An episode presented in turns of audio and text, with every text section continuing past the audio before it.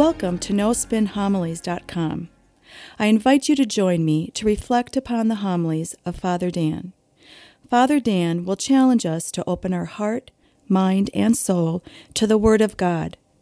Father Dan will draw upon sacred scripture along with art, literature, and the lives of the saints to help us grow in our love and knowledge of the scripture.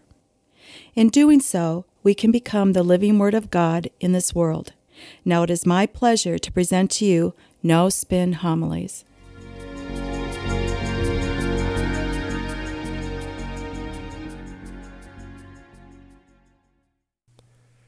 When we are in a real crisis, when we face severe challenges in life, we find out who our friends really are. They are the ones that stay with us, even at the cost of sacrifice. They make time for us. They have patience, they listen, and they don't judge us. They are people who we trust. And so we are very fortunate to have those individuals in our life. Well, we're also fortunate to have God in our life. We're fortunate to have faith and a relationship with Christ. We know that God will never disappoint us because we have faith. And such a faith is a gift from God, which compels us to grow that faith while we mature as an individual. Now, all three scripture readings for this weekend, they speak about faith. Go to that first reading. Here we have the prophet Habakkuk. The setting is one in which Jerusalem is being besieged by the Babylonians. Now, the Babylonians have invaded the country of Israel, and they've swept through the entire country. They've essentially sacked and leveled every town and city. Now, Jerusalem is the last city to stand, and it's also the capital city of the whole country of Israel. The Babylonians have surrounded Jerusalem, and it's only a matter of time before it falls. And eventually it will. The Babylonians will destroy Jerusalem, they'll loot the temple, and then they'll carry away the Israelites to live as slaves in Babylon, which is present day Iraq. But before any of that stuff happens, Habakkuk tries to console them. He tells them to trust and have faith in God. Notice what he says in the first reading The just one, because of their faith, shall live. So then it begs the question what is really besieging us? Or what has overwhelmed us at some point in time in our life? When we felt completely overwhelmed, we felt ready to give up, we just couldn't go on. Well, maybe it was an unexpected diagnosis. Maybe the deterioration of a loved one we're caring for. Or maybe the struggle with a chronic illness, chronic pain, you know, diabetes, depression, anxiety. Like Habakkuk, we say, How long, Lord? I don't know if I can go on with this. Or maybe the challenges come in the form of strained relationships with children, parents, maybe even a spouse. Or maybe just the challenges of our economy. You know, we're all essentially suffering from this terrible inflation or we look out into our country and we see our country deteriorating over the past few years. And so there are moments which we feel that we're ready to give up. But remember those words of Habakkuk The just person, because of their faith, shall live. Now, why is faith so important? Because faith in our Lord helps us to persevere through the struggles that we have in life. Faith gives us hope and a hope in which we will experience deliverance. We will be delivered from the challenges and the struggles in our life. Turn to Psalm 95. It says, Come, let us bow down and worship. Let us kneel before the Lord who made us. For he is our God. We are his people he shepherds, the flock he guides. See, that is true faith. Now, turn to that second reading from Paul's letter to Timothy. That reading builds upon the first reading. But the second reading from Paul to Timothy, essentially it tells us about faith at a very personal level, one on one. Paul sends this message of faith to Timothy, but also to us.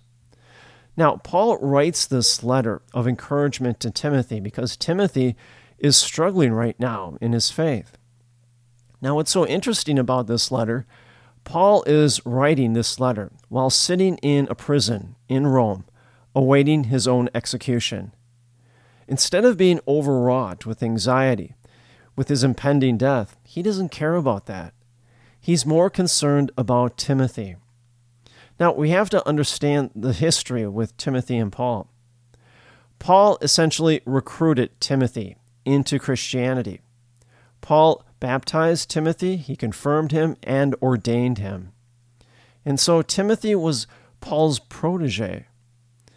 Paul was more or less a mentor, even like a father like figure for Timothy.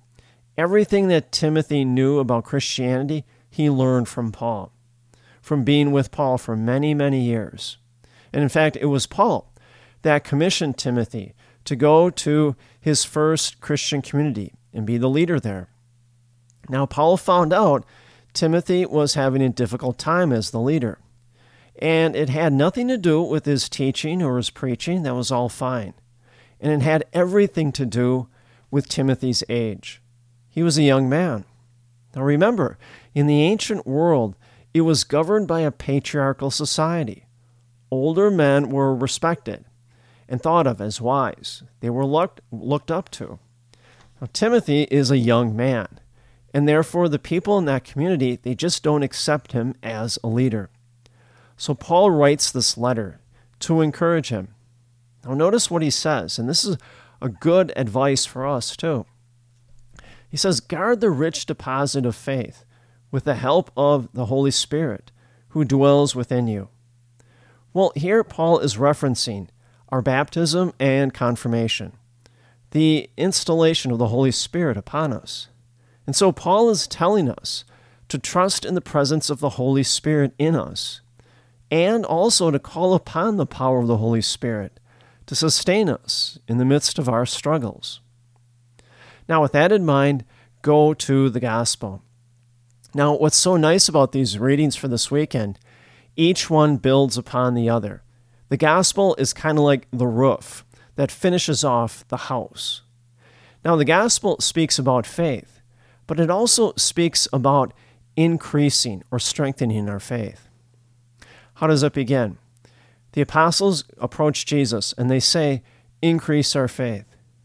Now, most people in this world, I think, believe in God or a superior power, but real faith goes way beyond that. Real faith looks like something.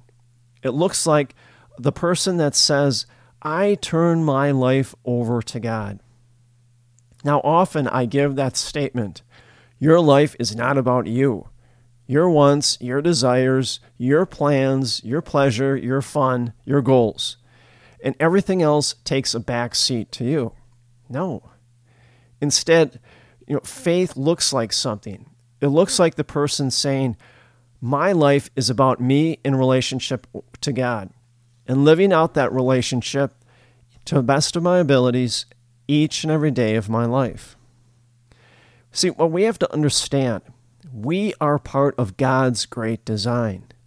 We believe it, and then we act upon it. That's what it really means to have faith. Now, notice how Jesus responds to the apostles. He says, If your faith is the size of a mustard seed. Well, Jesus now is referring to us. If you've ever seen a mustard seed? It's one of the tiniest seeds you've ever seen in your life. Well, that's us. How does our faith begin? when we were baptized, most of us as infants. And yet, that little seed of faith just didn't stay like that.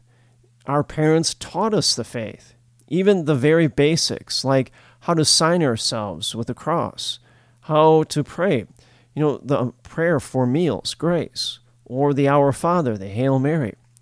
And as we grew older and older, that tiny little seed of faith grew larger and larger. See, that's why we're constantly promoting lifelong faith formation.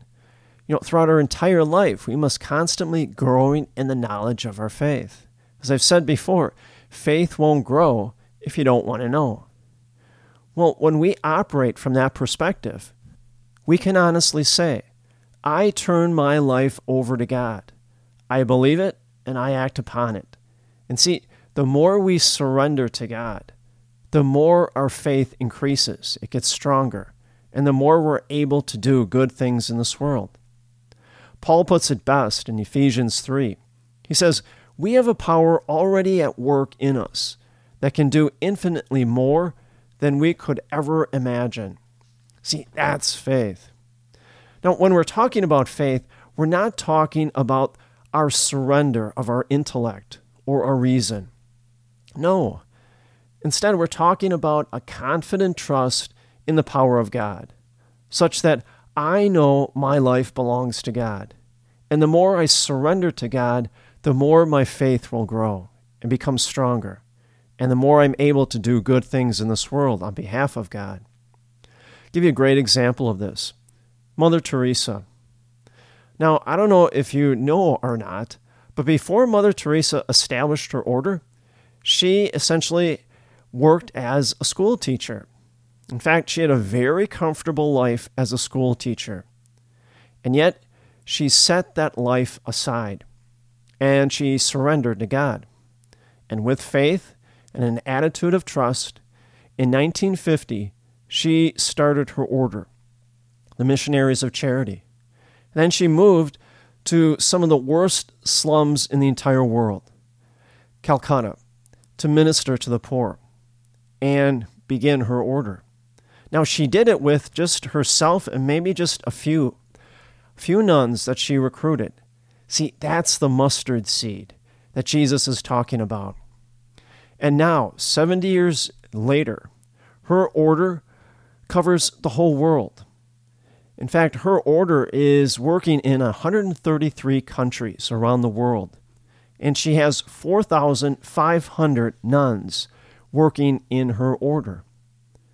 And so, where did her order originally come from? From that tiny mustard seed of the faith of that one woman, Mother Teresa. She trusted in the Lord and she acted upon it. See, that's what faith is all about. Faith is about surrendering to the power of God. We believe it and then we act upon it. And the more we surrender, the more our faith becomes stronger and we're able to do good things in this world. And just like Mother Teresa, we trust in the Lord now and always. And may the grace and the peace of Jesus Christ rest upon you always.